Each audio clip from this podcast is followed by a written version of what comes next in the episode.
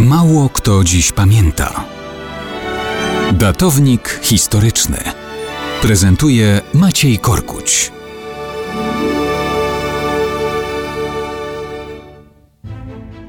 Dzisiaj będzie o moskiewskim hołdzie, zdetronizowanym carze i o Gostyninie, z którego skądinąd Michał Matus pochodzi.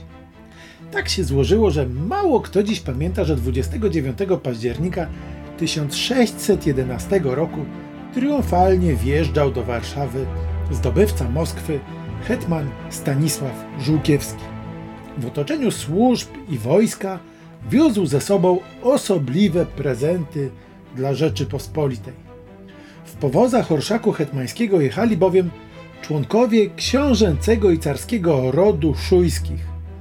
Były car Wasyl IV, jego bracia Iwan i Dymitr, moskiewski dowódca obrony Smoleńska Michał Szejn oraz kilka innych osobistości wziętych do polskiej niewoli, ale traktowanych z należnym szacunkiem. Żółkiewski jechał krakowskim przedmieściem wprost na Zamek Królewski. Tam przed obliczem siedzącego na tronie króla Polski i wielkiego księcia litewskiego Zygmunta III Wazy eks-car i jego bracia oddali hołd na klęczkach całując dłoń polskiego władcy i przysięgając uległość oraz posłuszeństwo. Można powiedzieć, że Wasyl Szujski był w niewoli aksamitnej. Wprawdzie pilnowały go straże, ale mieszkał w wygodnym pałacu na Mokotowie. Nie utrudniano mu kontaktów z zapraszanymi przez niego gośćmi i wciąż traktowano z monarszym ceremoniałem. Sprowadzono mu nawet służbę wprost z Moskwy. Pożar spowodował, że już w grudniu 1611 roku siedzibę byłego cara przeniesiono do zamku w Gostyninie.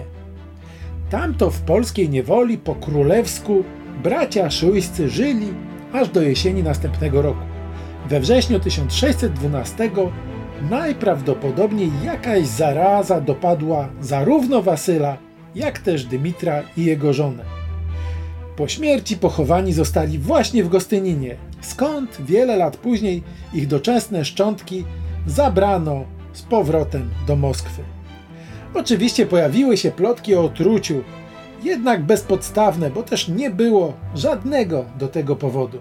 Ale co w samym Gostyninie o tym ludzie mówią, Michał Matus pewnie wie najlepiej.